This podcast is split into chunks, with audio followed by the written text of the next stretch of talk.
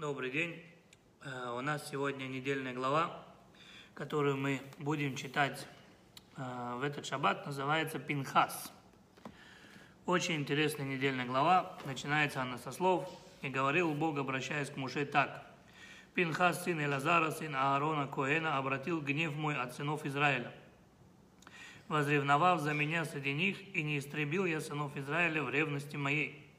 Поэтому скажи, вот я заключаю с ним мой союз мира, и будет он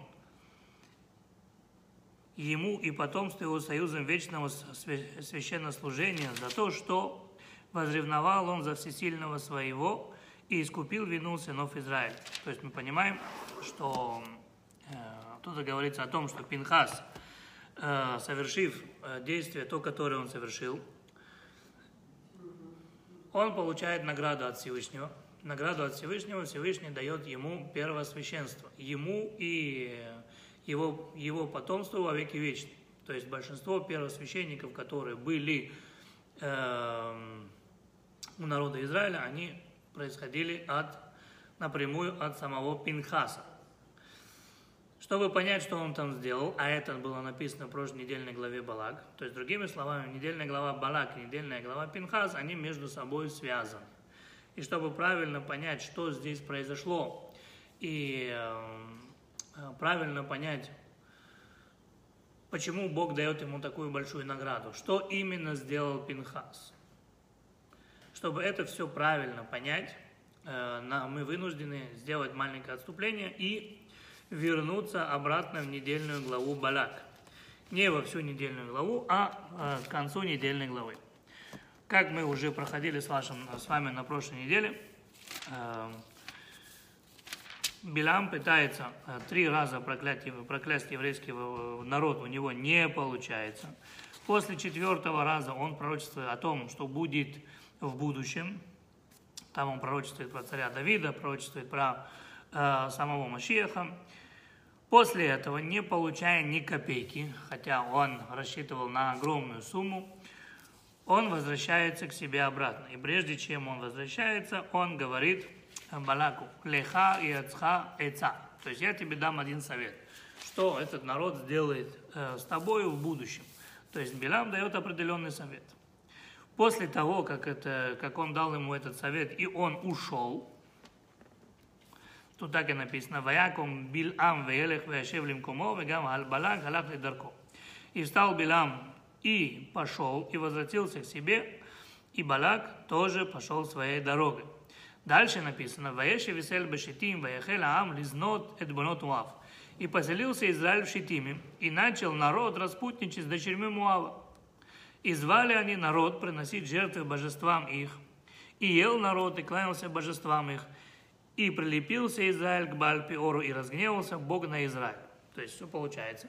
Народ э, живет в Шитиме. Ни с того, ни с сего там появляются красивые девушки, Муава и Бедьяна. Начинается разврат. Еврейский народ прилипает, прилипается к идолу, которого зовут Бальпиор. Бог гневается на народ Израиля. То есть вопрос первый, как такое может быть, что евреи начали заниматься развратом. Это не те евреи, которые вышли из Египта, это, Египет, это евреи, которые поколение пустыни. Для них слово «Моше» – это закон. Как такое может быть, что Моше такого не увидел? Это первый вопрос. Второй вопрос – это евреи святые. То есть, чтобы их развратить, это не просто так. Так не работает. Как же у них получилось так, что вот они вдруг оказались в разврате. Дальше, когда этот возврат начался, и Бог стал гневаться на народ Израиля, Бог гневается на народ Израиля, что он говорит? И сказал Бог, обращаясь к Муше, созови глав народа и повесь тех, кто поклоняется Бальпиору. Сделай это во имя Бога под солнцем и отвратится гнев Бога от земли Израиля, от, от э, народа Израиля. То есть, другими словами, он говорит, возьми предводителей народа, так? Поставь весь еврейский народ на солнце. Зачем на солнце ставить? На солнце. Среди дня, да, среди дня на солнце. Поставили на солнце.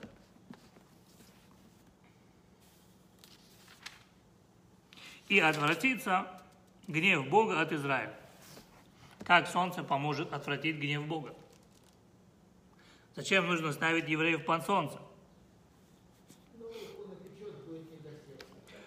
Что говорит, э, что говорит Моше Рабейну сразу после этого?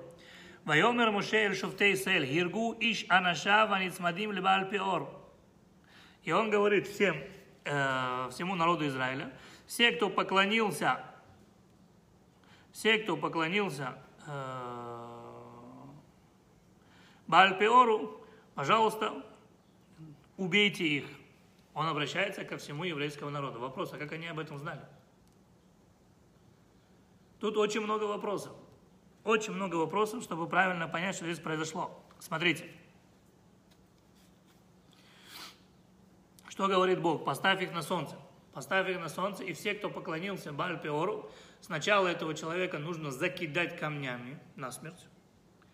После этого его нужно повесить на всеобщее обозрение, что этот человек пошел против Бога и поклонился идолу.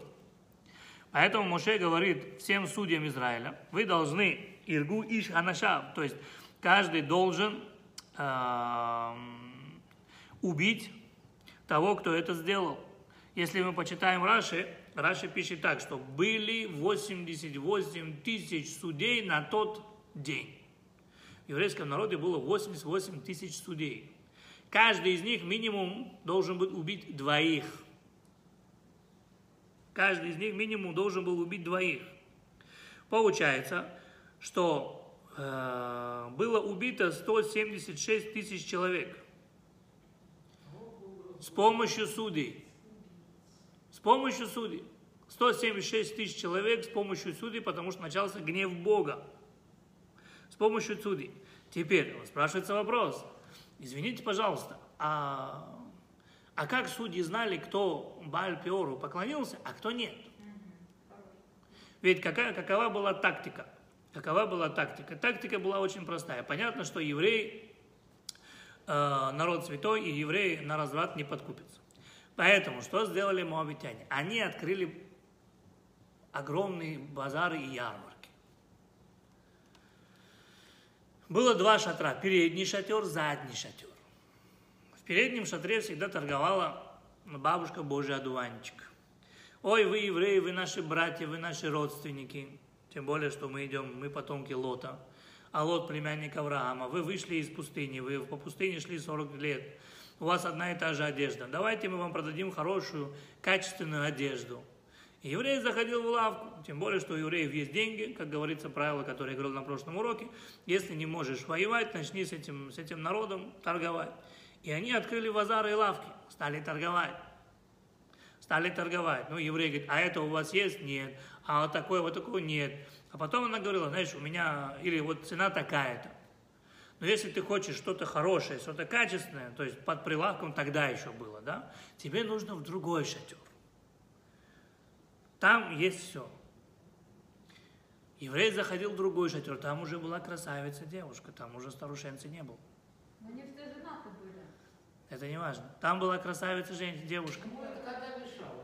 Это. Там, там, там, уже, там уже ждала красавица девушка. Как говорится, и что? И что? А э, трюк был очень простой. То есть еврей никогда бы на девушку не накинулся. Хоть она голая, хоть не голая, хоть и приличная, хоть неприличная, где-то они святые люди. Поэтому она говорила, вы были по пустыне, вы ходили по пустыне. Заходи, ты зашел в мой шатер, значит, ты богатый клиент. Сюда попадают только VIP, только самые богатые клиенты. Поэтому вот тебе стакан вина, выпей. Еврей стал пить вино, а вино, оно влияет. Это не как сегодня вино мы пьем, там простая вода немножко с краской, да? Раньше вино было, ты стакан выпил, все. Это действовало намного сильнее, чем водка. Тогда вино было минимум 70 градусов. Минимум. Настоящее вино было 70 градусов. О, это уже не вино, что это? Вино. Настоящее вино 70 градусов.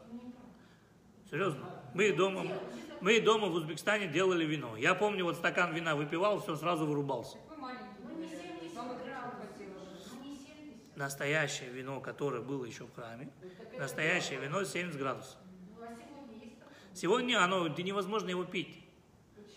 Потому что э, оно, оно во-первых, очень прожигает сильно, во-вторых, этот, во-вторых, э, оно очень дорогое, чтобы себе позволить такое вино. Поэтому ее разбавляют водой.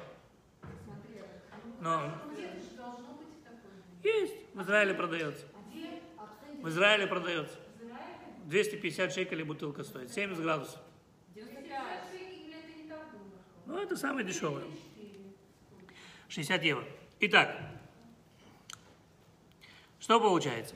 Когда еврей выпивал вино, девушка становилась намного красивее. И зайди померяй. И ой, а вы в пустыне все время находитесь, а в пустыне вы кушали все время ман. Пожалуйста, вот, ты же, ты же мой брат, ты же ко мне в гости пришел. Выпей вина. Вот закусить, пожалуйста, покушай. А евреи 40 лет уже ели только ман.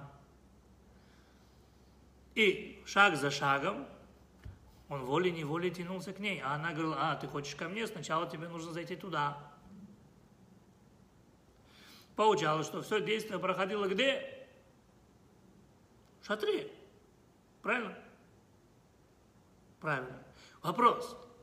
Когда может, Бог говорит, э, поставь их всех под солнцем, и э, чтобы судьи стали убивать э, тех, кто поклонился Бальпиору, а Бальпиору поклоняться надо было.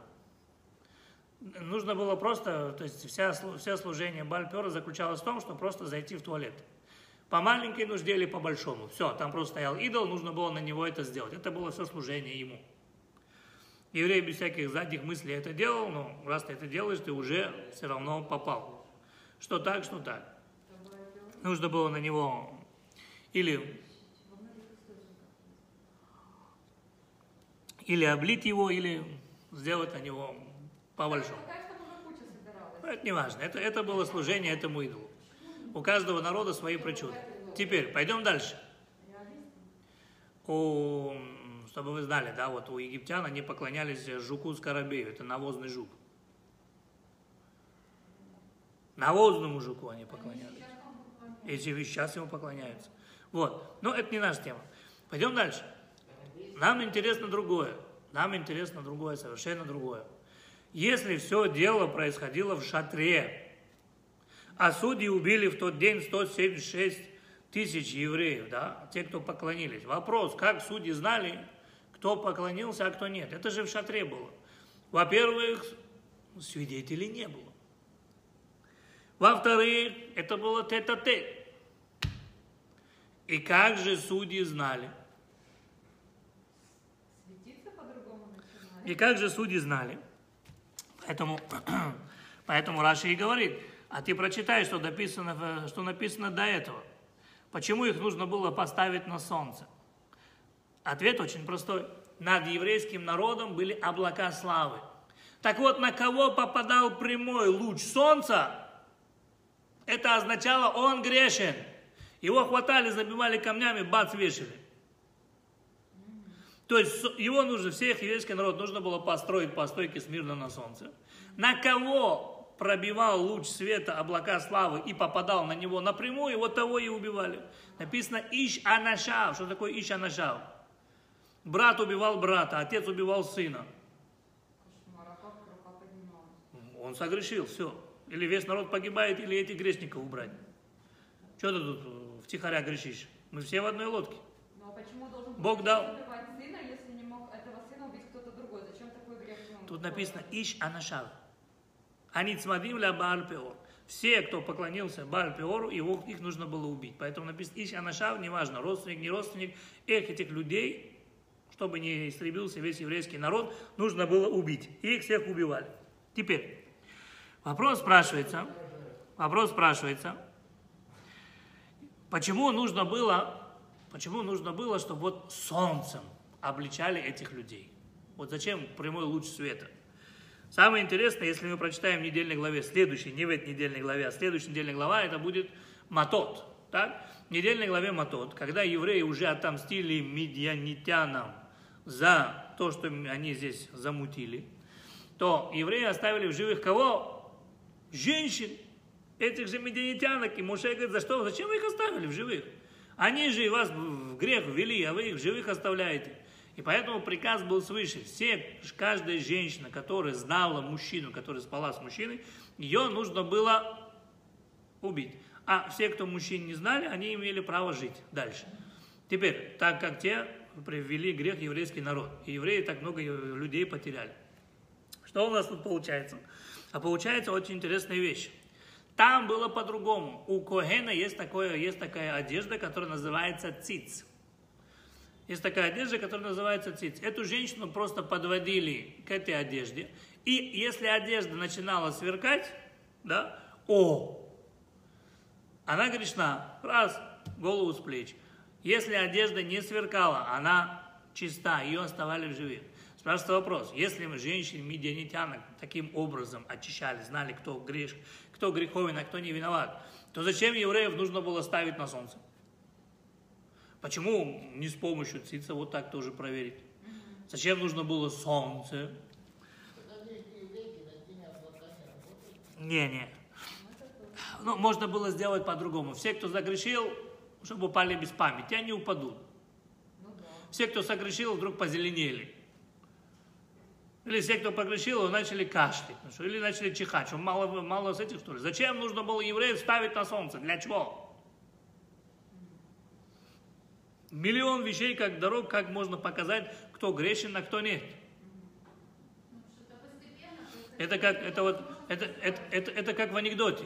Как в анекдоте, да, знаете, когда ребенок, мама пришла домой и смотрит, вся банка, вся банка от варенья пустая. Дети, кто съел? А мы не знаем. А еще хотите? Конечно. Как поймать, да, кто, кто э, виноват, а кто нет. Так вот, э, Тут написана интересная вещь. Тут написана интересная вещь. В книге Црол Амор написано так. Почему на солнце нужно было их ставить? Потому что Бог сказал мера за меру. Что значит мера за меру? Э, на солнце это перед всеми. Это перед всем народом, перед глазами всего народа. То есть э, общественный позор называется, да? Так как они согрешили в шатрах, и никто этого не видел, втихаря, Поэтому расплачиваться придется перед всем народом при общем обозрении. При общем обозрении. И отсюда говорят э, мудрецы э, такое правило. Коля Михалель Шем Шамаем Басетер Нифраим Мимену Бегалуй. Каждый, кто втихаря грешит, Бог его обличает при всех. Все, кто втихаря грешит, того обличают при всех. С позором. Ну, ин, э, смотри, вино это было первый шаг, интим был второй шаг. Самая главная задача, чтобы они поклонились идолам. Все. А если интим был, но не поклонились, они тоже его Слушай, меня там не было. Не, ну как там Пойдем дальше. Надо было и интим и поклониться или... Нет, тут написано то, что они поклонились. Они цмадим ли бальпио. Те, кто поклонились. Те, кто поклонились. Теперь,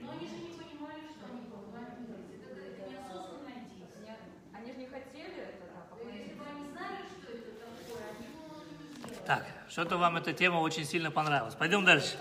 Иначе мы сейчас будем сбиваться отсюда, да, с этой темы. Пойдем дальше. Я понимаю, она очень симпатильная, интересная, что там было, как там было, но у нас не Санта-Барбара, а у нас э, урок недельной главы. И что тут происходит? И когда вот это вот начинается происходить, начинает людей убивать, да, когда начинают людей убивать, и когда уже умирает 170, 176 э, тысяч евреев, приходит глава колена Шимона, которого зовут Зимри бен Салу, он приходит и берет Мидьянит, Козби Бацур, и перед Моше Рабейну, и перед всем народом говорит, слушай, вот это мне можно или нет? Я требую свободной любви. Кстати, вопрос вы запомните, в конце ответьте. Нет, э, за интим тоже или нет? Скорее всего, да. Но это в конце. Так вот он говорит, это мне можно или нет? Вопрос подвоха. Если Моше говорит нет, он скажет, а как ты женился на Ципоре, она тоже из Медиана. Но Моше это сделал до получения Торы. И Моше сказал нет, он сказал, это как, вот, как у тебя Ципора, что нам сказки расскажут. Мы требуем свободной любви. Смотри, как красавица. Это большой грех с такой красавицей не переспать. И он это делает на глазах всего еврейского народа. И тут Моше Рабейну вместо того, чтобы показать свои предводительские качества, он и все, кто вокруг него,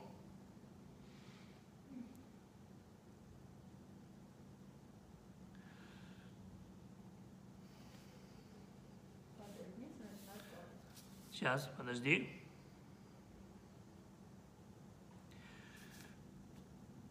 Вехемма бохим петахаоэль. Начинают плакать. Они стоят прямо перед переносным храмом, начинают плакать. Чего плакать, слушай? Ну, понятно, супер наглость, от такой супер наглости можно и заплакать. Но, но это не этот. И тут единственный, кто делает выводы, это был Пинхас. Пинхас берет Аяр Пинхас бен Лазар бен Агрона Коэн, Ваякам Митоха Айда, Вайках Ромах Беядо. Ромах здесь переводится копье. Копье. Ромах тут переводится копье. Он берет копье, идет и обоих прокал. То есть он говорит, я тоже хочу. Раз у нас такой тут фестиваль свободной любви, я тоже хочу, потому что там все колено Шимона, оно полностью входы и выходы закрыли, никого туда не пропустят без боя, да? Они все требуют легальной любви, чтобы это было можно. Вот, и э, он сказал, что, а что, я лысый, что ли, я тоже хочу. И пошел. Его, как представителя другого колена, разрешили зайти. Он зашел до самого шатра, мол, я следующий после тебя с ней лягу. И в этот момент вытащил копье и проколол. Теперь есть э, одно мнение говорит, что это был что это был меч, а меч это херев. Настоящее копье называется на иврите кидон, а тут написано ромах. Тоже копье. Вопрос, почему Тора берет слово ромах? Не, не, не, не, не, не, не, не, очень большая разница, чем, чем он его убил. Ромах тоже на иврите. Но есть, смотри, можно сказать э, херев, можно сказать саки, нож, можно сказать кидон, это тоже копье, а, но он берет ромах, вот именно ромах. Тем более, тем более, смотри, а, а, как, как бы с мечом легче зайти. Меч можно под плащом спрятать, особенно короткий римский меч. Зашел спокойненько заколол. Нет, он берет с собой копье. И его пропускают с копьем туда. Он проносит копье и прокалывает их обоих во время этого действия. И тут же останавливается эпидемия, потому что началась эпидемия в еврейском народе. Тут же останавливается эпидемия, все, он спас весь еврейский народ.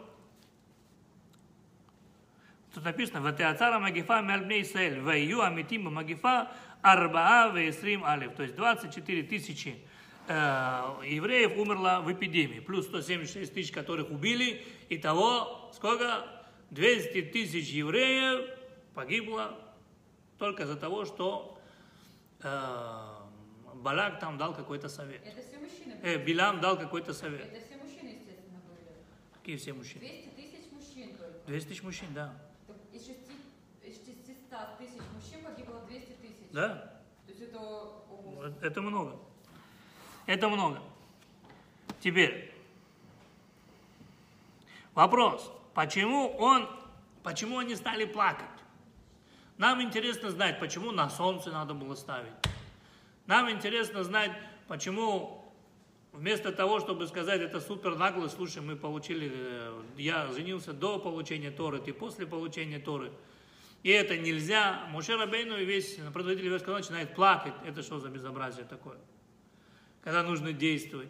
Плюс он берет не меч, он не берет херев, он не берет кидон, он берет Ромах. Почему Ромах? Тора не зря пишет. В Торе каждая буква, каждое слово выверено до. Понятно, что здесь что-то скрыто от нашего глаза. И наша задача понять, а что тут такого. И то, что тут написано, э, и то, что первый комментарий, который я вам прочитал, э, Сефер с книги Црор Амор, что, мол, если ты грешишь втихаря, то Бог это обличает тебя э, среди людей, это хороший комментарий. Но он не дает ответы на все эти вопросы. А нам нужно понять, почему солнце. А нам нужно понять, почему они начали плакать. А нам нужно понять, почему он берет копье, которое называется ромах. Нам это надо понять.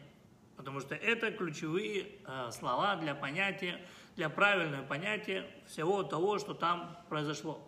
Поэтому, чтобы э, все это понять, нам придется окунуться снова в недельную главу Балак, но уже с более глубокими подробностями и понять, что здесь действительно происходит. Так вот, первый э, интересный ответ нам дает Таргум Йонатан бен Урзиэль. Есть перевод Торы Йонатана бен Урзиэля.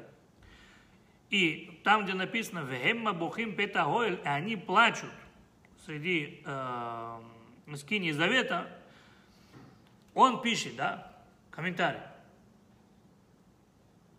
Он пишет, они плакали и одновременно читали Сма Исраэль. Причем здесь Шма?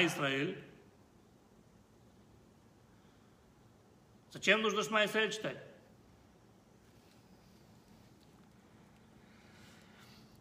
Когда спрашивают вопрос, а при чем здесь Шма Исраэль, зачем нужно читать?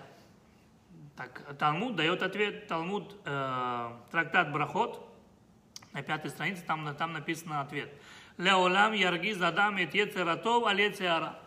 Всегда желательно дразнить свое плохое начало своим хорошим началом. То есть сделай так, чтобы раздразнить плохое начало своим хорошим началом, чтобы плохое начало не, невозможно, ему было невозможно завладеть тобою.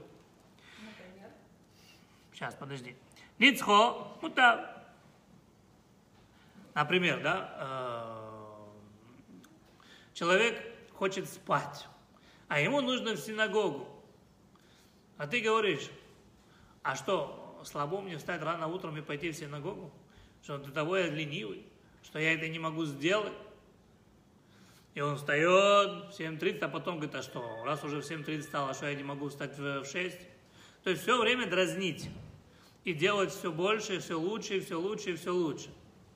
Теперь, если же это помогло победить свое дурное начало, или Ецерара, так, хорошо. Если же его дурное начало взяло над ним верх, и он не может это сделать.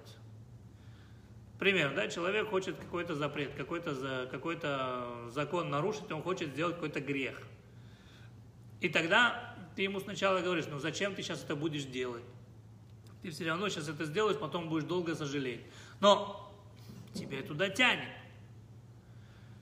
Если это не помогает, то после этого написано «Я осок батора». Если у тебя голова уже и так вертится, и ты уже вот, вот хочешь это сделать, вот непременно хочешь сделать, без проблем, открой Тору, начинай читать. Обычно это помогает. Если уже и чтение Торы не помогает, ты смотришь книгу, а видишь там совершенно другое, то написано, начни читать Криачма. Обычно при Криачма это уже сто процентов помогает. Если уже и это не помогает, то напомни о дне смерти, что все равно ты скоро умрешь, и зря терять это время на этот грех. Тогда сто процентов человек не согрешит. Тогда сто процентов человек не согрешит. Шмайсраэль. То есть третье, четыре уровня. Первое – это раздразнить свое злое начало своим, своим добрым началом. Второе – это заниматься Торой. Третье и самое важное, Шма Исраэль обычно всегда помогает. И самое последнее – это напомнить день смерти. Понятно? Сейчас будет самое интересное. Дальше говорит Раби Йонатан Бенузиэль. А вы знаете, почему он взял ромах?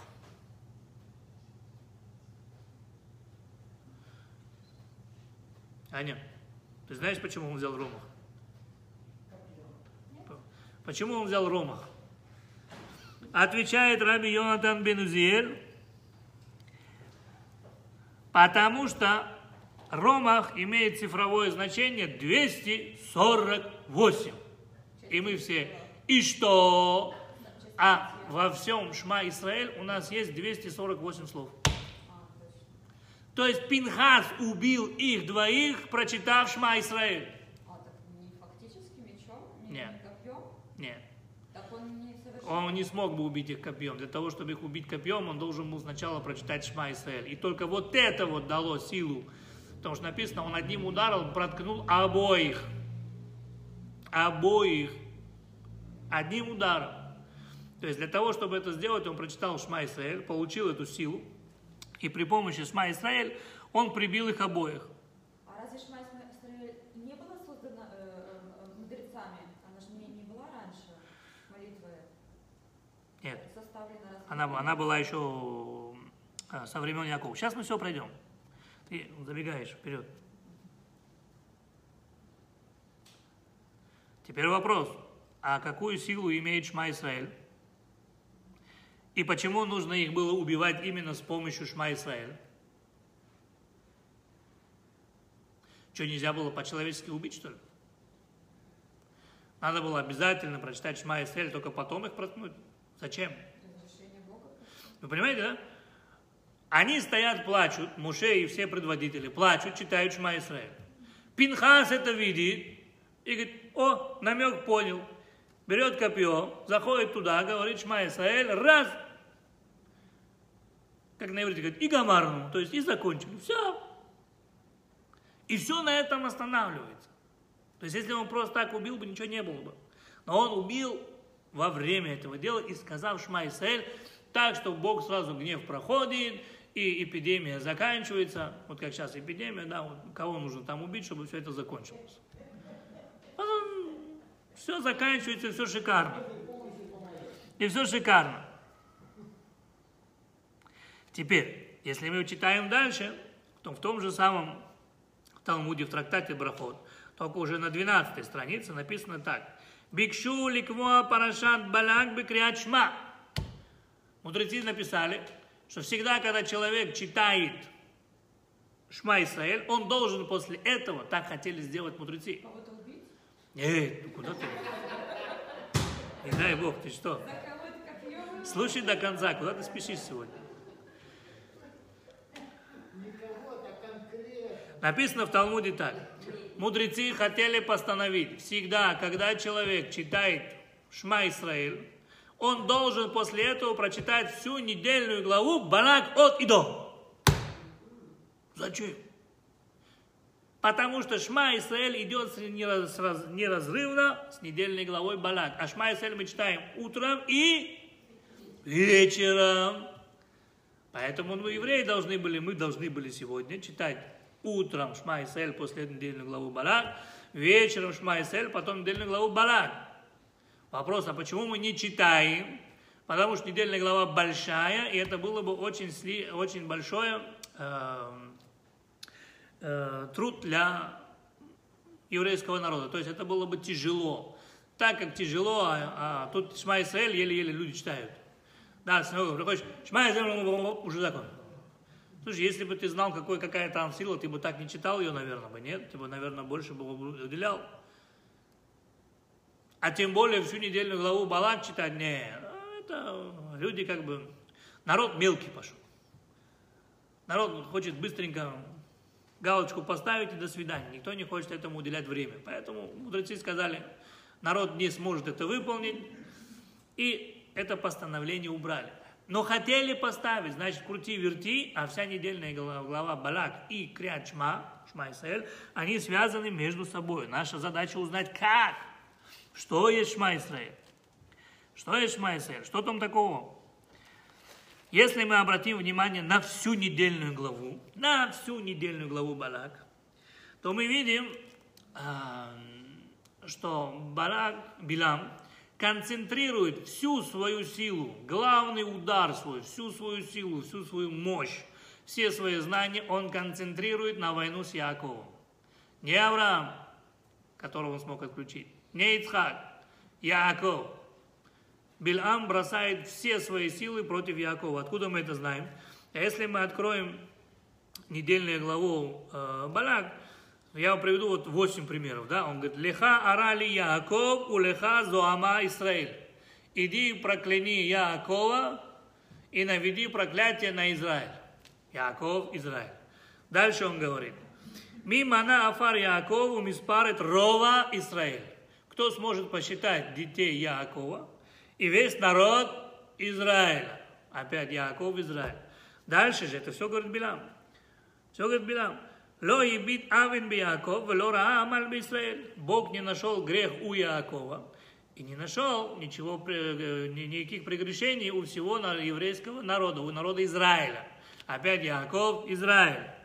Пойдем дальше. Ло нахаш бы Яков, ло кесем Израиль. У евреев нету колдунов и нету э, тех, кто занимается гаданием у, в Израиле. Опять Яков, опять Израиль. Дальше. Каэд Ямер Яков у Лисраэль ма пааль эль. Сейчас они на таком уровне, что Яков и народ Израиля знают, что Бог делает. То есть у них есть пророк. Дальше он говорит, Матову огалеха Яаков, у Мишкинотеха, Израиль, как красивые твои шатры Яаков, и прекрасный, прекрасен твой стан, Израиль. То есть все его проклятия, которые он хотел проклясть, но это превратил Бог в благословение, вся его сила, вся его мощь он направляет против Яакова.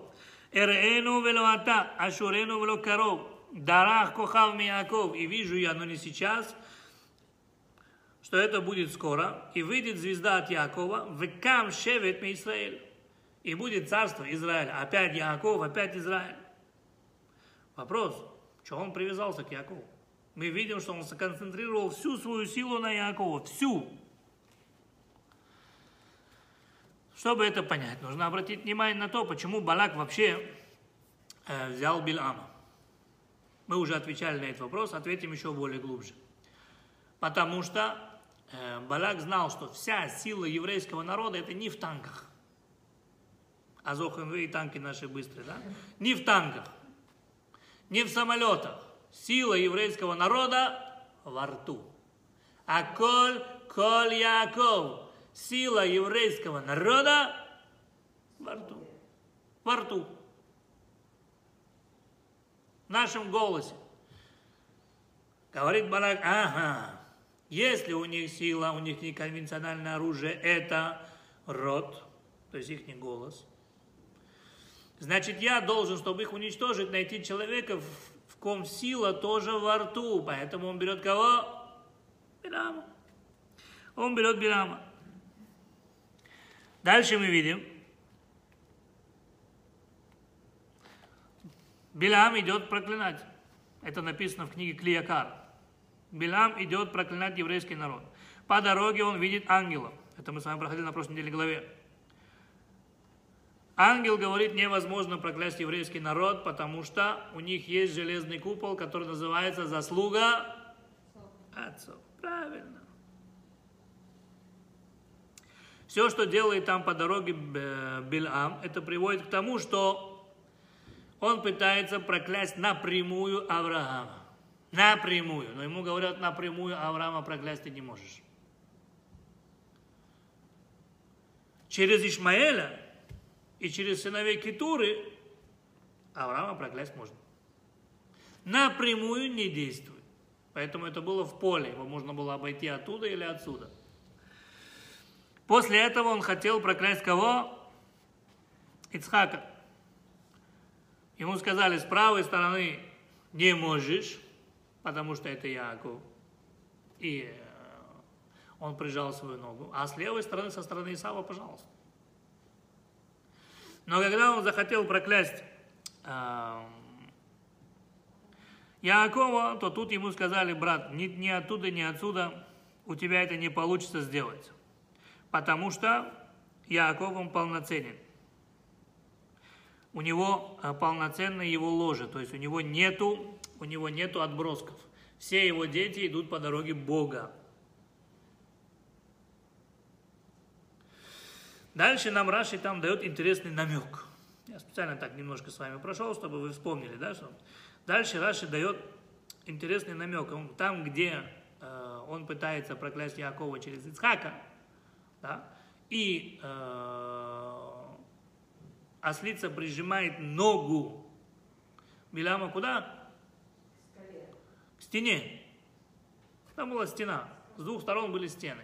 И, он, и ослица прижимает его к стене. И Раши говорит, знай, что эта стена сделана из камня. И точка. Слушай, нам какая разница, из чего сделана стена? Из камня ли, из кирпича ли, из бетона ли, из дерева ли? Какая мне разница? Но Раши говорит, знай, что стена сделана из камня. Точка. Вывод, крути, верти, Раши здесь на что-то намекает. Раши дает какую-нибудь, какую-то дорогу. Понимающий ее поймет, не понимающий пройдет мимо, даже не заметит. Зачем Раши выходит из себя и говорит этот комментарий? А обычно Раши таким делом не занимается. Но если Раши уже просто написал, значит, крути, не верти, а здесь спрятано что-то интересное. Вот. Давайте немножко, чтобы понять, что там интересное скрыто, нам нужно будет снова вернуться к нашему даже слово не, даже язык не поворачивается сказать уважаемому Биламу, да, но к нему придется вернуться. Билам понимает, после встречи на ослице с ангелом, ему просто зеркально отразили, что будет. Он понимает и говорит так, хорошо, у евреев есть железный купол. Отключить я его не могу. Отключить железный купол я не могу. Почему? Потому что железный купол, там есть Яков, и против Якова я ничего не могу сделать. Другими словами, аллегорию сейчас я расскажу, и вы поймете, да? Если растет дерево, и я хочу рубить все ветки этого дерева, зачем я не могу это сделать? То что я могу сделать? Вырубить корни. Я высушу корни и дерево само по себе рухнет. И тогда он говорит так, хорошо, хорошо, всех троих я отключить не могу. Но корни же я могу вырубить. А кто у нас главный корень Якова? Авраам. Авраам. Авраам. Говорит Бог, говорит, хорошо. Сначала мы вот эти три корня, Авраам, Ицхак, Яков, они кто? Любимцы Бога. Так давай мы сначала их отключим от Бога. То есть я их выключить не могу. Но вся их сила от кого? От Бога. Так давай я их отдалю от Бога. А как можно, если они уже умерли? Можно. И Бильам говорит так, он говорит, подожди, подожди, подожди, подожди. Вы понимаете, что человек, на что человек был готов ради денег, да? Как деньги на него влияют. И он сказал так, говорит, подожди, подожди, а чего Бог так любит наших працев еврейских народов? Чего он так сильно их любит? И он приходит к выводу, потому что они ему приносили жертвоприношение. Бог любит жертвоприношение. Дай Бог здоровья. Давай посчитаем.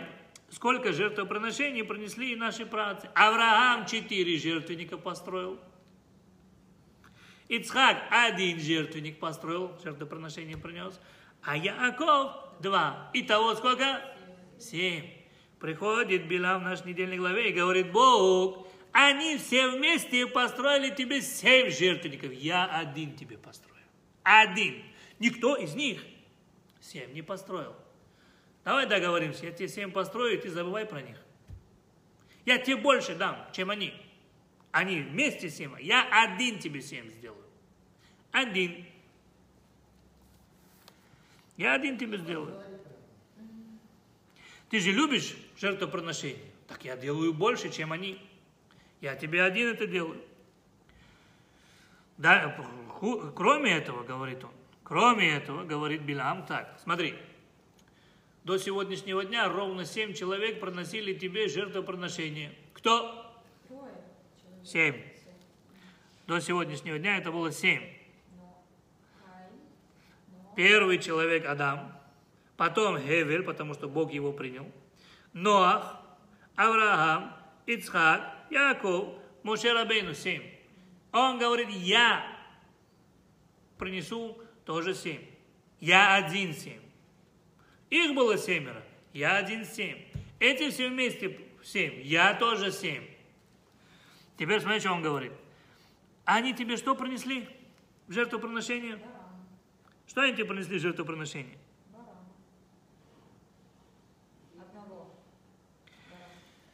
Каждый из працев принес тебе только одно животное в жертву.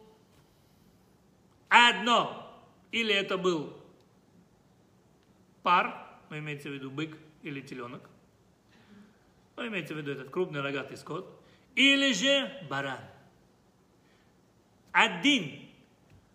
Говорит Билам, Всевышний, я тебе дам два. Парве айльба мизбех. Я тебе два дам. Не один. Они или, или барана, или быка. А я тебе и быка, и барана. Ты только о них забудь. Я же больше даю. Я же больше даю. Дальше что он говорит? Если ты, ты их любишь из-за их жертвоприношений, то я тебе даю больше. Я тебе даю больше. Я тебе даю больше. Мало того, говорит, э,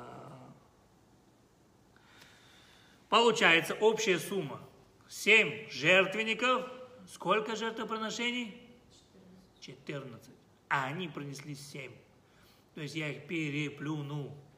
Так что Бог, за то, что ты их любишь, за ту сумму, которую я тебе сделал, да, ты их можешь спокойно, с чистой совестью забыть. Бог ему говорит, я их люблю не только ради жертвоприношения. И тогда Билам говорит, так, так, так, стой, стой, стой. Почему Бог так привязался к Аврааму? Что в Аврааме такого особенного? А, он принес жертву своего сына кого? Ицхака. Помните, да? Жертвоприношение Ицхака. Он прошел это, он, не, правильно, он прошел это испытание. Говорит Билам, он сына хотел принести. Тьфу! Я принесу своего сына и дочь. Я готов зарезать своего сына и дочку. Только давай, с евреями разбирайся. Откуда у него сын и дочка, если он спал с овцой? Ой, этой, с, э, Есть, у него есть, есть, есть, есть. Сын и дочь, это написано во вторе. А вторая, которую недельная глава Билям читаем, там написано, что он был готов принести в жертвоприношение сына и дочь. Не только сына, а Авраам сына. Испытание. Он готов сына и дочь. Он готов сына и дочь. Он говорит, Авраам тебе принес одного, я тебе готов принести двоих. Они принесли семь жертвоприношений, я тебе 14. И так три раза. То есть я, получается, в три раза больше, жертву, три раза больше построил жертвенников. И э, каждый раз в два раза больше жертвоприношений, чем все они вместе взяты. Поэтому Всевышний, ты не должен обращать внимание на их, ты должен обращать внимание на меня. Я больше, чем они. Сказал ему Бог, רשע בן רשע, эх ты, грешник, сын грешника, не получится у тебя меня подкупить. Бога подкупить нельзя, они от чистого сердца сделали. А ты это делаешь для чего? Ради своего кошелька денежку заработать хочешь, да? Святой народ хочешь проклять. Не получится. Смотрите, что делает Билам. Билам понимает, Билам не дурак, он пророк. Билам понимает, я не могу отключить Якова. Он уже, вот эта вот вся сцена со слицей, он понял. Ицхак Авраама я пройду, Ицхака я пройду. А вот с Яковом будет ошибочка. Поэтому он всю свою силу, всю свою силу он направляет на Якова. И что он говорит? Если я не могу отключить Якова, то что нужно сделать? Нужно отключить сначала полностью Авраама. Корень надо высушить. Потом полностью Ицхака. Останется Яков, у него корней нету. Хочешь, не хочешь, он сам уп- упадет. Он сам упадет, поэтому что он делает? Смотри, какой он хитрый. Посмотрите, что приносит жертвоприношение Бильам. Пар, ай, быка и барана. Вопрос. А что ты овец не приносишь? Жертвоприношение. Овцы же это самое любимое жертвоприношение Всевышнего. Откуда мы это знаем? У нас есть э, корбан, э, корбан атамид, постоянное жертвоприношение в храме. Это кевес эхад бабокер, это кевес ашини бен. Утром одну овечку, вечером одну овечку. Утром одну овечку, вечером одну овечку. Че он? Овец-то, а он овец не трогает. Барана, да? Быка, да. А овец он не трогает. Почему не трогает? Ответ очень простой, потому что бык – это э, взят от Авраама, потому что написано, помните, когда ангелы к нему пришли, «Вель хабака рац Авраам», и побежал Авраам за быком. Поэтому бык олицетворяет Авраам. Аиль, баран, вместо кого пронесли жертвоприношение? Ицхак. Тут он удваивает свою силу против Авраама и против Ицхака. Для того, чтобы отключить Якова. Поняли, что он делает? Квасим – овцы. Кто у нас пастухом был и овец спас? Не написано пас баранов, овец. Кто у нас спас? Яков. Против Якова он не может, и он понимает, я не могу, но я попытаюсь его отключить от его корней. Ну, не может, потому что... Сейчас мы дойдем, почему не можем. Ты хороший вопрос задал, Миша. Так спрашивается вопрос. Если, если твоя главная цель, да, вот, вот Миша тоже, вот, вот, военный, он спрашивает, да, если твоя главная цель кто? Яков. Что ты приударил за Авраамом и Ицхаком? Ты сосредоточься, главный удар на Якова. Чего ж ты против него-то не идешь? Не? Это же было бы логично. Ну вот. А что ты возьми овец, принеси овец. Глядишь, может и Бог, может и получится. Не? Но он пытается добраться к Якову через Авраама и Ицхака. Почему он не может идти против Якова? Вот это хороший вопрос. Сейчас мы, Миша, твой вопрос разберем. Если мы посмотрим внимательно э, во всей Торе, то все дела нашего праца Якова крутятся вокруг камней. Все дела нашего праца Якова крутятся вокруг камней. Да, куда ни посмотри, везде камень. Куда ни посмотри, везде камень. Первый раз это написано в недельной главе Ваице. Он, он приходит, он приходит по, по дороге в Харан, он, он остается там в бейт эле берет э, камни, собирает 12 камней, ставит, опять, Штемесы Аваним написано, он собирает 12 камней, ложит свою голову на них, на эти 12 камней, и засыпает. Утром просыпается, все 12 камней превращаются в один единственный камень в один единственный камень.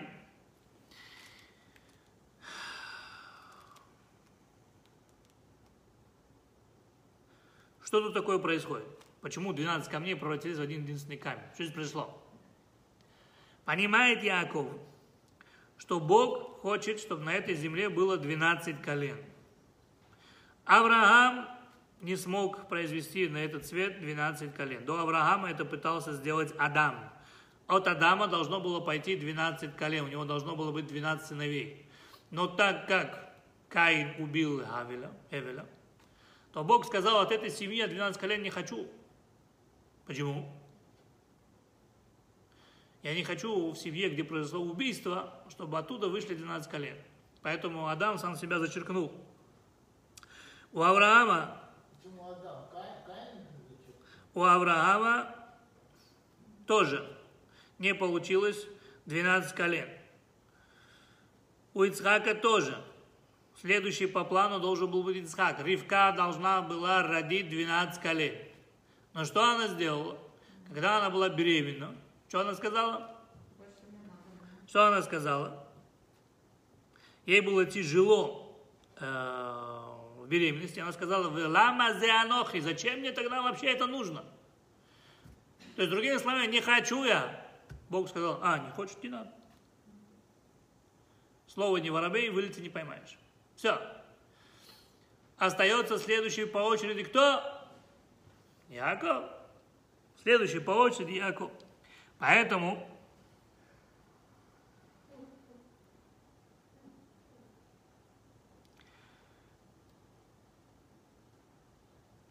говорит Яков так, я сейчас соберу 12 камней. Положу на них свою голову. Если ночью произойдет чудо, и все 12 колен, э, 12 камней объединятся в один огромный камень, то значит 12 колен пойдут от меня. Что и было на самом деле. То есть для него это было доказательством, что 12 колен пойдут от него. Вопрос умного еврея, да? А почему не легче было просто взять один большой камень и сказать Всевышний, я засну на этом камне, тем более, что он намного удобнее, да? А утром, если я проснусь, и от них будет 12 маленьких камней от него, да? То значит, 12 камней пойдут от меня. Зачем нужно было брать 12 камней, чтобы произошло в один камень? Наоборот же легче. Хороший вопрос, да? Еврейский. Ответ еще красивее. Ответ еще красивее. Так Яков знал, что если от одного камня будут 12 камней, то, скорее всего, у него будут дети, как у Авраама и Ицхака, Ишмаэля и Исава. Разрозненные. Но вот если из 12 камней будет один камень, о, все как один будут служить пойдут, будут служить единому Богу и пойдут за мной. Логично. Поэтому он так и сделал. Теперь.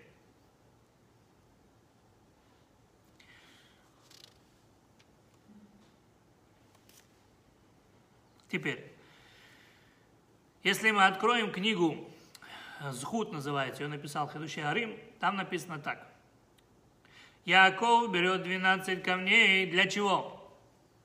Вот зачем Якову нужно было взять 12, 12 камней? Ответ, знаете, гениальный, сейчас вам понравится.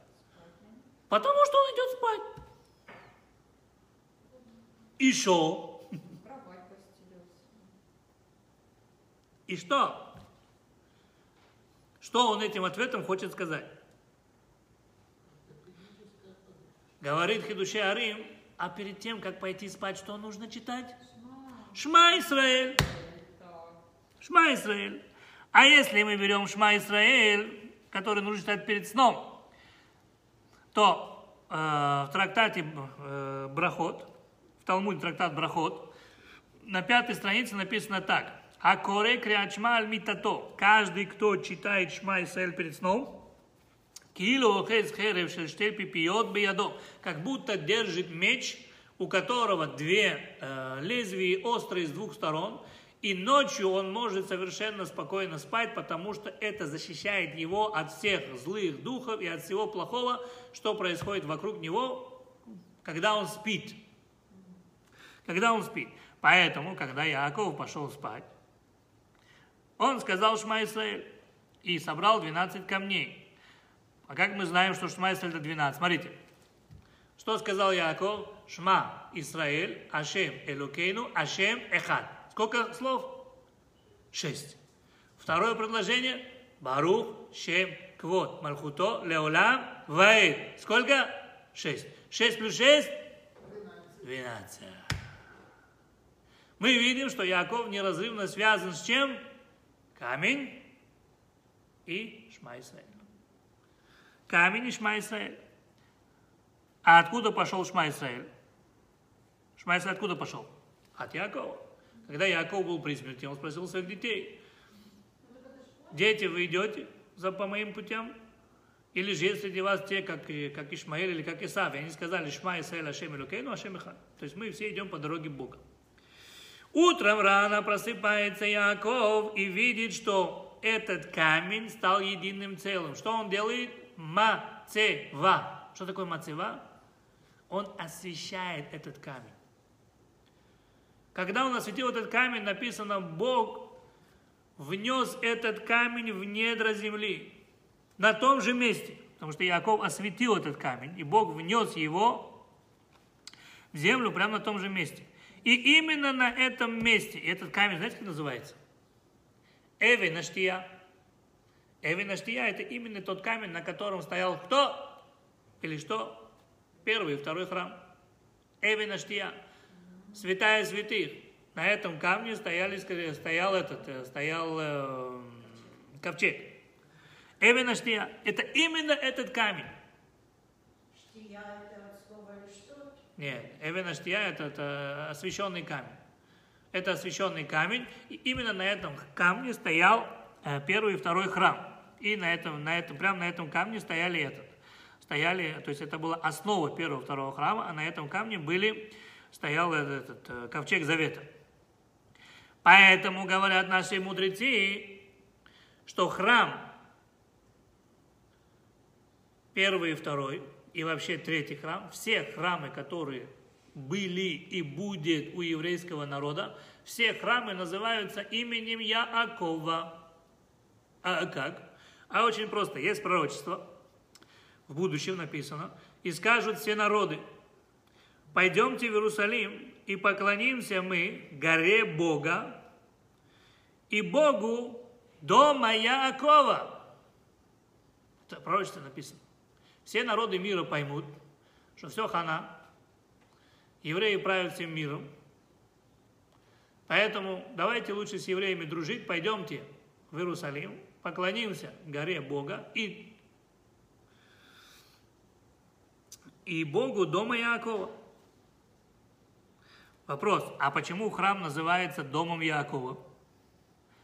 Почему он не назван в честь имени Авраама? А потому что Авраам назвал это место как? Хар. Помните, да? Ваяр это Хар Мирахок. И увидел эту гору от сдалека. То есть Авраам назвал место храма Хар, гора. И увидел он гору сдалека. Ицхак, Ваеце Ицхак лацуах басаде. И вышел Ицхак прогуляться в поле. Ицхак назвал это место полем. Единственный, кто назвал это место домом, был кто? Яаков. Как он сказал?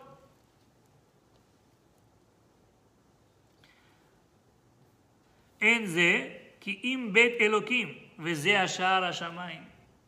Он назвал это место домом Бога. Сказал Бог, ты назвал это место домом Бога, мой дом будет на твоем имени. Поэтому храм назван именем Яакова. Другими словами, храм у нас есть благодаря кому? Яакову. Если он не собрал бы 12 камней и не, и не поспал бы на них, то не было бы основания храма. Нет основания храма, не было его самого храма. Второй раз, когда у него попадает камень в его пути, где? Он приходит в Харан. Он приходит в Харан, а там колодец. А около колодца написано три стада овец. Эй, а что там три стада овец? Почему именно три стада овец? Почему не пять, не шесть, не семь, не восемь? Веэмин гдола альпиабер. И огромный камень закрывает этот колодец. Так вот, э, комментаторы говорят, три стада овец – это три праздника, которые евреи будут в будущем справлять на храмовой горе. Песах, Шавот, Сукот.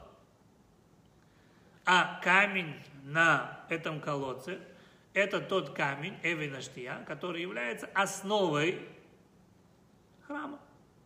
Который является основой храма. Самое интересное, когда ослица разговаривала с Белям, что она сказала? Лама зехикитани шлоша регалим. Почему ты меня ударил три, три раза? А три раза это шлоша пеамим. Она говорит регалим. А шлоша регалим у нас названы что? Три праздника. Песах, Шавуот, Сукот. То есть, другими словами, она говорит, эй, Агабала Петрович, ты идешь проклинать евреев, которые празднуют три праздника в году. Авраам, три праздника в году, Песах, Сукот, Шавот. У тебя не получится. Третий раз.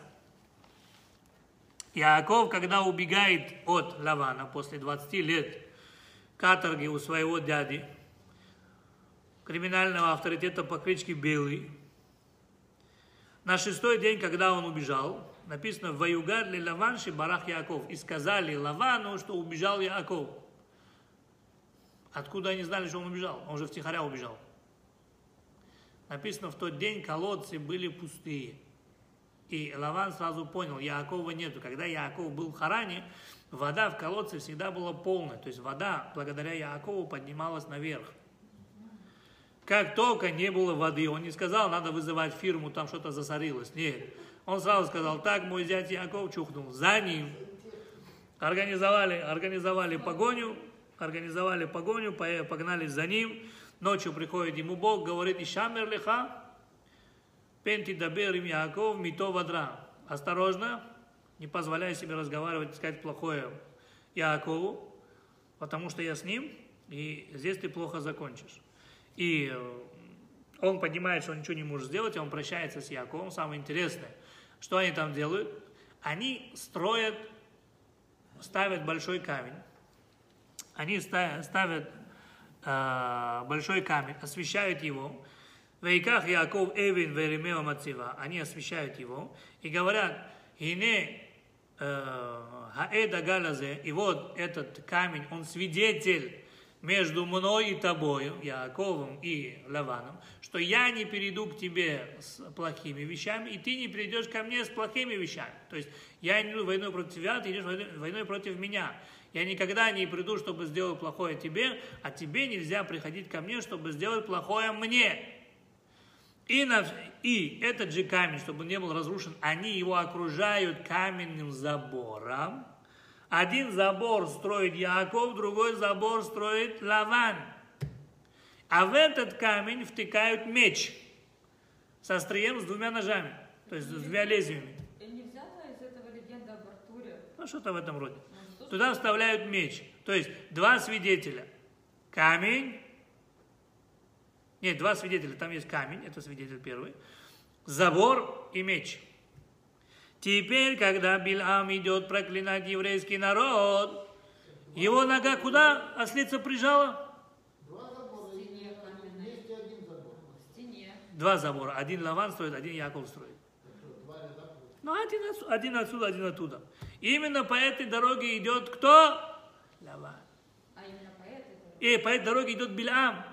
Он проходит этот камень, и в этот момент ослица прижимает его к стене. Почему к стене? Ответ два. Первый ответ. Лаван э, это прапрадедушка Билама. Билам прямой потомок Лавана. Они поклялись, что ни я не пойду к тебе с плохими вещами, ни ты ко мне. И вот праправнук нарушает и идет. Поэтому, когда он его на следующей недельной главе убьет Моше, чем убили? Мечом. Мечом. А как меч будет на иврите? Херев. Поэтому говорят, я да, идим тебе обращена. То есть свидетели должны первыми убивать того, кого они свидетели. На кого они были свидетелями. А свидетели были что? Стена. Поэтому его повредили ногу, прижали к стене. Второе что? Меч. Поэтому мечом его и убили. Поняли? Это первое. Второе, более каббалистическое объяснение, там написано, что в самом Биламе была реинкарнация Лавана. Он так и не смирился с тем, что вот, вот просто отпустил Якова, ничего ему не сделав. Вот. Да, да, а. Да, да, да, да, да. Теперь, смотрите дальше. Какого родня?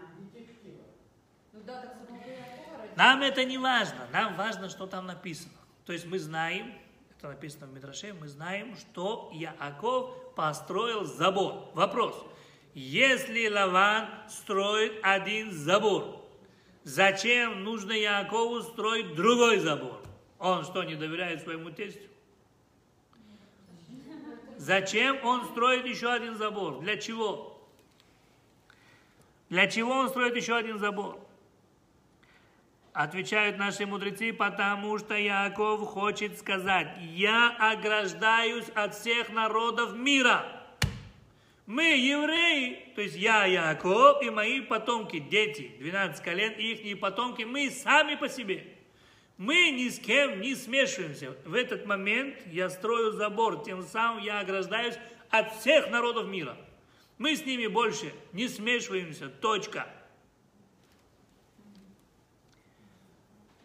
Поэтому он сказал, я не иду к тебе.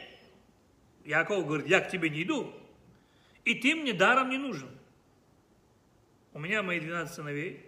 Мы избранный народ. Мы ни с кем больше не смеемся. Мы ограждаемся от всех народов мира. от всех народов мира. Поэтому, когда мы этот, э, когда Муше Рабейну благословляет еврейский народ в последней недельной главе, которая называется Зота Бараха, что он говорит? Ваишкон Яаков Бетах. И вот шатры Яакова находятся э, в положении, когда им ничего не страшно. Бетах это стопроцентный, мир в шатрах Яакова. Почему стопроцентный мир в шатрах Яакова?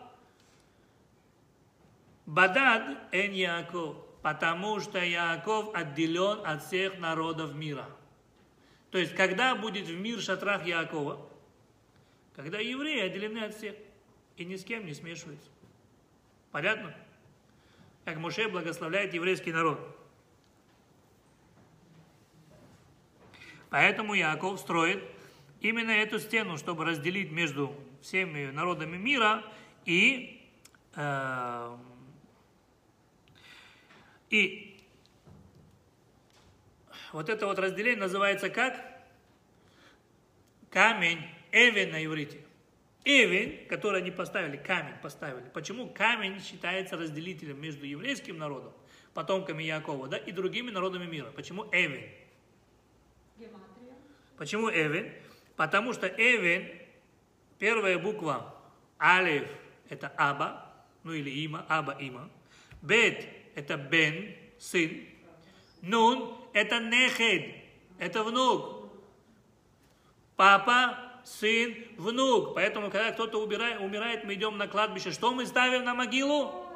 Эвен, камень. Почему камень? Мы говорим папа, ну, има или мама, аба, има, папа и мама. Лежите здесь с миром. Я ваш сын, Бен. Мои внуки, то есть ваши внуки, мои дети и мои внуки, пойдем по вашим стопам, которые вы нас учили. То есть мы показываем, мы ни с кем не смешиваемся, мы ставим камень, а камень это эвен, эвен это алиф, аба, бет, бен, нун, нехе.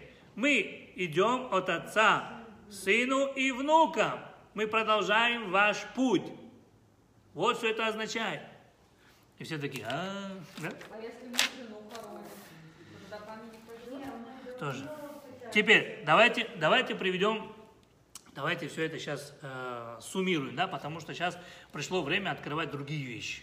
Мы более-менее уже, мы уже, нет, мы уже более-менее пазл собрали. Теперь смотрите, давайте подведем итог. Яков, Яков определяет две вещи. От Якова исходят две главные вещи. Первое это Шма Исраэль, Крят Шма, Шма Исраэль. И поэтому мы говорим до сегодняшнего дня, когда мы читаем Шма Исраэль. Почему мы говорим Шма Исраэль, Ашем Илукейну, Ашем Ихат? А Якова же нету. Это сказали его сыновья, когда стояли перед его, перед его смертью. И сказали Шма Исраэль, Якова звали Исраэль. Слушай, Израиль, Господь Бог наш, Господь един. А почему мы сегодня говорим Шма Исраэль? Скажи, Ашем Илукейну, Ашем Ихад. Зачем нужно говорить Шма Исраэль? Ответ. Мы до сих пор говорим Яакову. Мы говорим Шма Исраэль, тот, который сейчас похоронен в пещере Махпела в Хевроне. Мы, твои пра пра пра пра пра пра пра пра пра правнуки, утверждаем, Господь, Бог наш, Господь един. Как наши працы сказали это передо мною, перед тобою, так и мы продолжаем всю эту дорогу до сегодняшнего дня. Это первое. Второе, что мы видим, что Яаков связан с камнями. Первый камень стал единым, когда он собрал 12 камней. Три камня главные в его жизни. Да? Первый камень, который стал единым из 12, ка- из 12 камней. И это было основанием храмовой горы. Второе, это, это сам храм и три праздника. И третье, это камень, разделяющий между евреями и другими народами мира. То есть евреи от всех отдалены. А так как он занимал в его жизни были три камня, и эти три главных камня в его жизни, приходит Бог и говорит, я вам дам еще два камня. Две скрижали завета. То есть Яков получает две скрижали завета, так как он уже связан с камнями. и еще два скрижали завета. Что получается? Теперь соедините всю картину вместе. Бильам в поле пытается проклясть Авраама с помощью Ишмаэля и сыновей Кетуры. Самого Авраама у него проклясть не получается. Бог говорит, Ишмаэля проклясть, аля эни аля раси. Сколько хочешь проклинай, пожалуйста. Авраама нет. Он хотел проклясть Авраама через Ишмаэля или через сыновей Кетуры. Сказал ему Бог, Авраама проклясть, брат, шансов нет. Его самого нет. Его сына Ишмаэля, на арабском, да, аля эни аля раси, пожалуйста, сколько хочешь. Хоть с утра до вечера, я только за. А. Если ты хочешь сыновей Кетуры, пожалуйста. Я только за. Вот Авраама нет. Поэтому прямо он проехать не мог, а вот оттуда, отсюда, да. Когда он хотел проклясть э, Ицхака, Бог говорит, самого Ицхака шансов нуль. Исава, хоть целый день проклинай, я только за. Я только за. Якова, нет, там камень, ты обещал ему, то есть твой прапрапрапрадед обещал, поклялся, что между вами будет мир. Поэтому его, его прижали к этому. Ты ему намекает. И ему ногу зажали, и он повредил от камень. И про ногу Якова ему, который боролся с ангелом Исава, ему напоминают, не получится. Ицхака проклясть не получится. Исаву, пожалуйста. Якова нет. И третье, если ты хочешь проклять самого Якова, у тебя никогда в жизни не получится. Почему? И это говорит в конце, понимает сам Бильам. Что он говорит? Хен ам лебадад ишкон. Пока народ Израиля живет отдельно от всех народов мира, с ним ничего никогда невозможно сделать. Точка. Пока евреи ни с кем не смешиваются, пока евреи никуда свой красивый нос не суют, ни к одному народу не примыкают, с евреями ничего невозможно сделать. Да хоть до небес летай, хоть атомную бомбу бросай, ничего не получится, она вернется обратно. Скажешь, адресат не нашла. Ничего невозможно. И это говорит, это не я говорю, это Билам говорит. Эйн ам ли бададишкон. Он пришел к выводу. Эйн ам ли бададишкон. Так как этот народ отдельно живет. У Багоим лоит хашав. А почему он живет отдельно? Потому что не смешивается ни с одним народом. А пока он не смешивается с одним народом, с ними ничего невозможно сделать. Почему используется слово «ген»? Почему используется слово «ген»? Почему он говорит «так как»?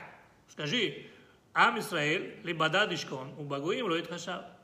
А он говорит «ген», а Ам либо дадишкон, так как. Ответ простой. Юля, слушай внимательно.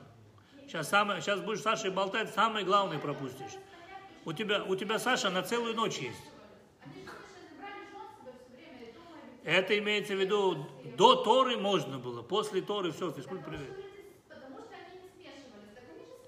Нет, мы уже ни с кем не свяжемся. После до получения Торы это один единственный народ, и мы, и мы, и мы ни на ком больше не женимся. Теперь смотри, почему берется слово ген, так как?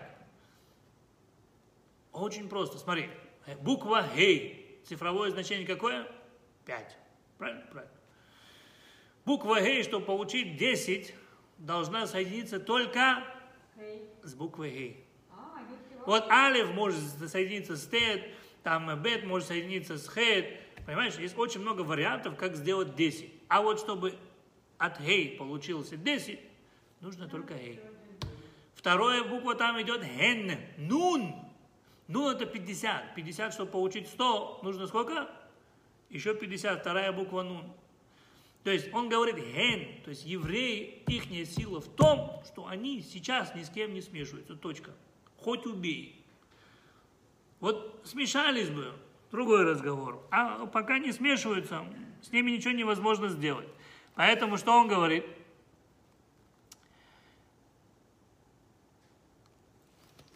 Билам говорит так, пока еврейский народ ни с кем не свешивается и живет отдельно от всего мира, они защищены Богом на все сто процентов.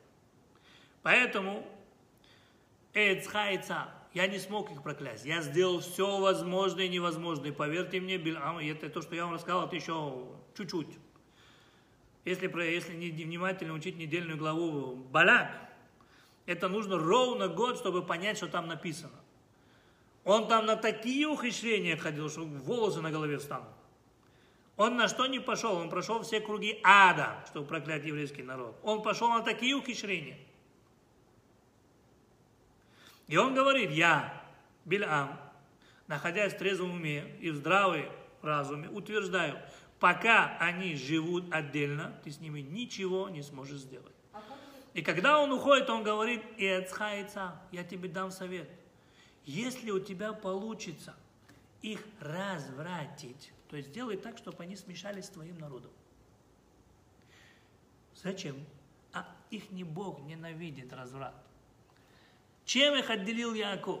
Яков отделил их от всего народа с помощью камня. Да? Помните? Он сделал ограду. Так чтобы отделить их от Якова, соедини их со своим народом. И будь счастлив. А как же учение в единого Бога, если евреи будут жить обособленно? Как они будут нести в массу? А мы не обязаны это никому нести. Нет, ну как... Мы обязаны сами это соблюдать. Это мы, евреи не миссионеры. Не, не, не Евреи а мисси- не миссионеры, и мы, не, мы ни за кем не бегаем. А Показывать они сами нас могут посмотреть, мы не в зоопарке. Так, теперь. На своем примере же надо показывать. Не надо нам ничего показывать, нам нужно самим исполнять. Теперь, что делает Балак? Балак понял намек. Он пришел, созывает совет и говорят, наш единственный шанс. Надо сделать так, чтобы евреям в голове была шершеляфам. Самых красивых девушек Медьяна сюда. Самых красивых девушек Муава сюда. Чтобы они были ласковыми, покладистыми, чтобы делали все. Вот крути, верти. А еврея, будь добра, в кровать положи. Но положи когда? Когда он пойдет и сделает свои дела на этого Бальпера. Доведи его, как хочешь. Когда они все вместе, это невозможно. А вот один на один, тет-а-тет. Один на один, тет-а-тет. Тогда еврей не устоит. Возможно. Поэтому надо дать ему вино, надо подтолкнуть его, надо быть ласковой. Положи его в себе в кровать. Если ты будешь отделять, не мешай. Если ты будешь отделять евреев вот так один от одного от Бога, о, Бог ненавидит разврат. Вот за это будет ай-яй-яй и очень шикарно. И мы знаем, что сколько погибло? 200 тысяч человек. 200 тысяч, всего вместе 200 тысяч человек. Поэтому что сделали этот... э, Поэтому что сделал этот? Когда э, он принес Зимри бен Салу, когда он привел вот эту Козби Бацур и сказал, можно или нет. Моше Рабейну и все стали плакать и читать Шма Исраэль. То есть они поняли, почему идет, э, евреи умирают, почему сейчас идет эпидемия. Потому что нас сумели отлучить от Якова. То есть пока мы были с Яковом вместе, его защита, железный купол покрывала нас полностью. Но так как нас отдалили от Якова, отдалили, у нас камень, который он поставил, соединить еврейский народ с другим народом, его убрали. Разврат пошел, мы соединяемся с другими женщинами. Мы соединяемся с другими женщинами, с другим народом. Все, разврат пошел.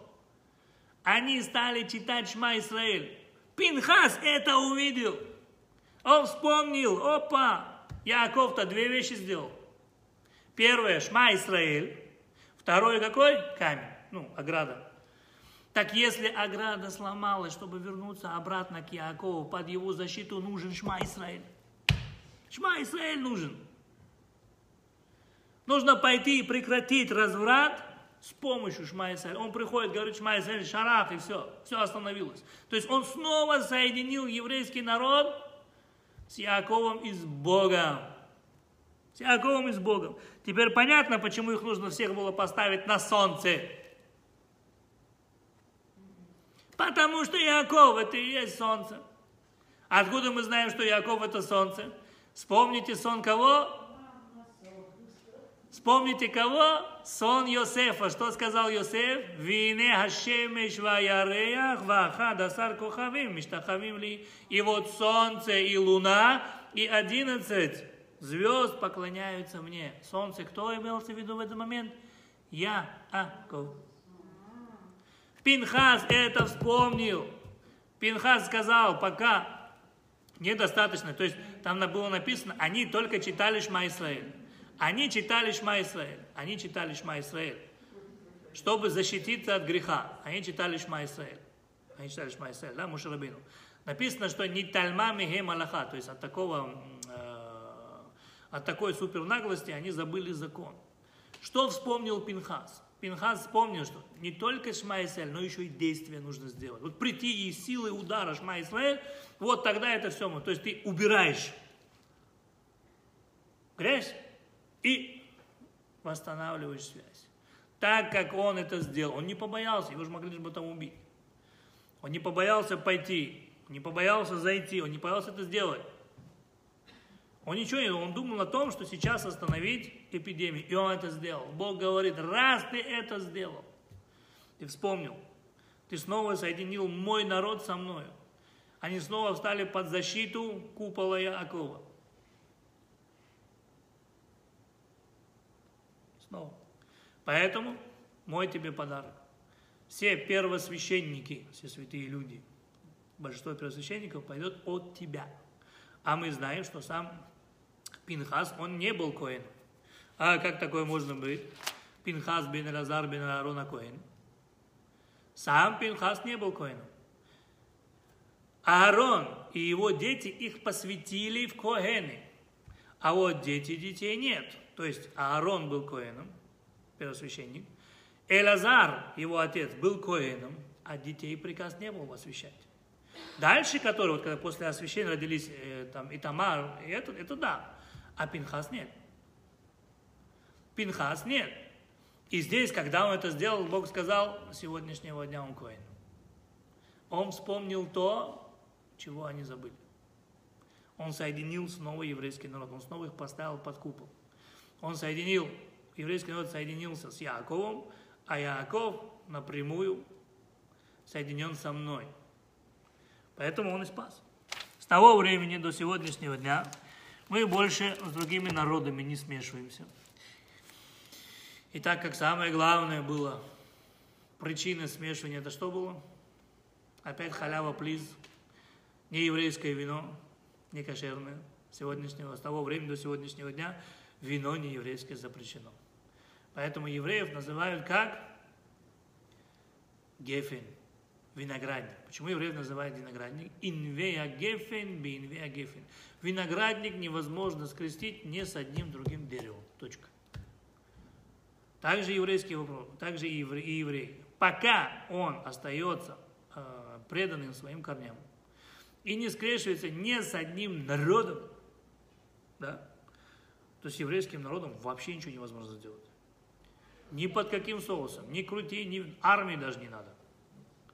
Как только евреи куда-то залезут, они обязательно залезут, Ну так сейчас же.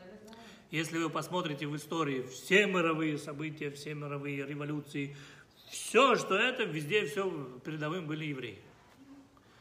Все измы в этом мире от кого? От евреев. Все евреи. Все. И больше всего, кто страдал от этих измов? Больше всего, кто страдал от этих измов? Сами же евреи. Поэтому наша сила в том, что мы отдельно, это раз.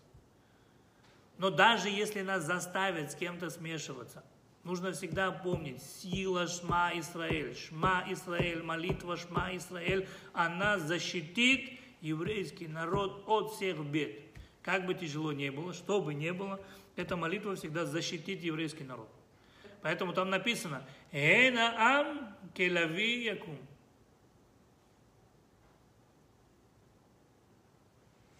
Что значит «Эна ам келави якум»? Он, он говорит, он, Билам, э, Билам говорит, еврейский род невозможно проклясть. Они ложатся как львята, говоря Шма Исраэль. Утром просыпаются как львы, и говорят Шма Исраэль. Пока вот это в них есть, с ними ничего невозможно сделать. Ничего. Так что евреи не должны интегрироваться? Зачем нам интегрироваться? Ну вот мы, мы в Германии, что теперь? И что, ты хочешь стать немкой, что ли? Нет, ну а что, в школу не ходить, э, на работу не ходить? Есть еврейские школы, есть еврейские садики. Можно работать, имеется в виду, смешиваться нельзя с ними. Смешиваться нельзя с ними. Но интеграция это в другом понимании. Нет, ты, ты, ты, ты, ты, ты интегрироваться. смешиваешь совсем другие вещи. Интегрироваться нужно, но всегда нужно помнить, что мы особый народ. Мы выходим замуж за евреев и женимся только на еврейках. Все, точка. Все, точка. И в самых тяжелых случаях помнить, молитва Шма Исраэль. Человек, который читает молитву Шма Исраэль от чистого сердца, эта молитва защищает этого еврея от всех напастей. Почему? Когда ты прочитал Шма Исраэль, ты тем самым принял на себя э, имя Всевышнего, ты связал себя с нашим працем Яковом, его дорогой, и тут же железный купол работает над твоей головой. Поэтому это нужно помнить. Это нужно помнить. Этим нужно гордиться. Вот. Это самый главный посыл. Поэтому мы видим, что как все у нас тут красиво спрятано. Красиво спрятано, поэтому очень э, бережно относитесь к молитве Шма Исраэль. Это не простая молитва. Эта молитва э, может совершать великие чудеса. Всегда это нужно знать. И поэтому первая молитва, которая учит детей, это Шма Исраэль. Первая молитва Шма Исраэль. Это самая главная вещь. Шма Исраэль. Даже вам расскажу одну интересную историю. Э, После Второй мировой войны, это будет немножко э, трагическая история. После Второй мировой войны очень много еврейских детей, очень много еврейских детей осталось э, в нееврейских семьях. Там церкви их очень много собирало. Ну, евреи отдавали своих детей, лишь бы их спасти, потому что их всех увозили э, в концлагерь, э, там сжигали в печах. И э, после Второй мировой войны э, один из великих раввинов Израиля, э, раввин э, э, Адмур из Карлина, он ездил по всем в Польшам и э, искал еврейских детей. И вот как-то он приехал в один приют при церкви и сказал, «Я хот- мы хотим проверить, есть ли у вас тут дети или нет.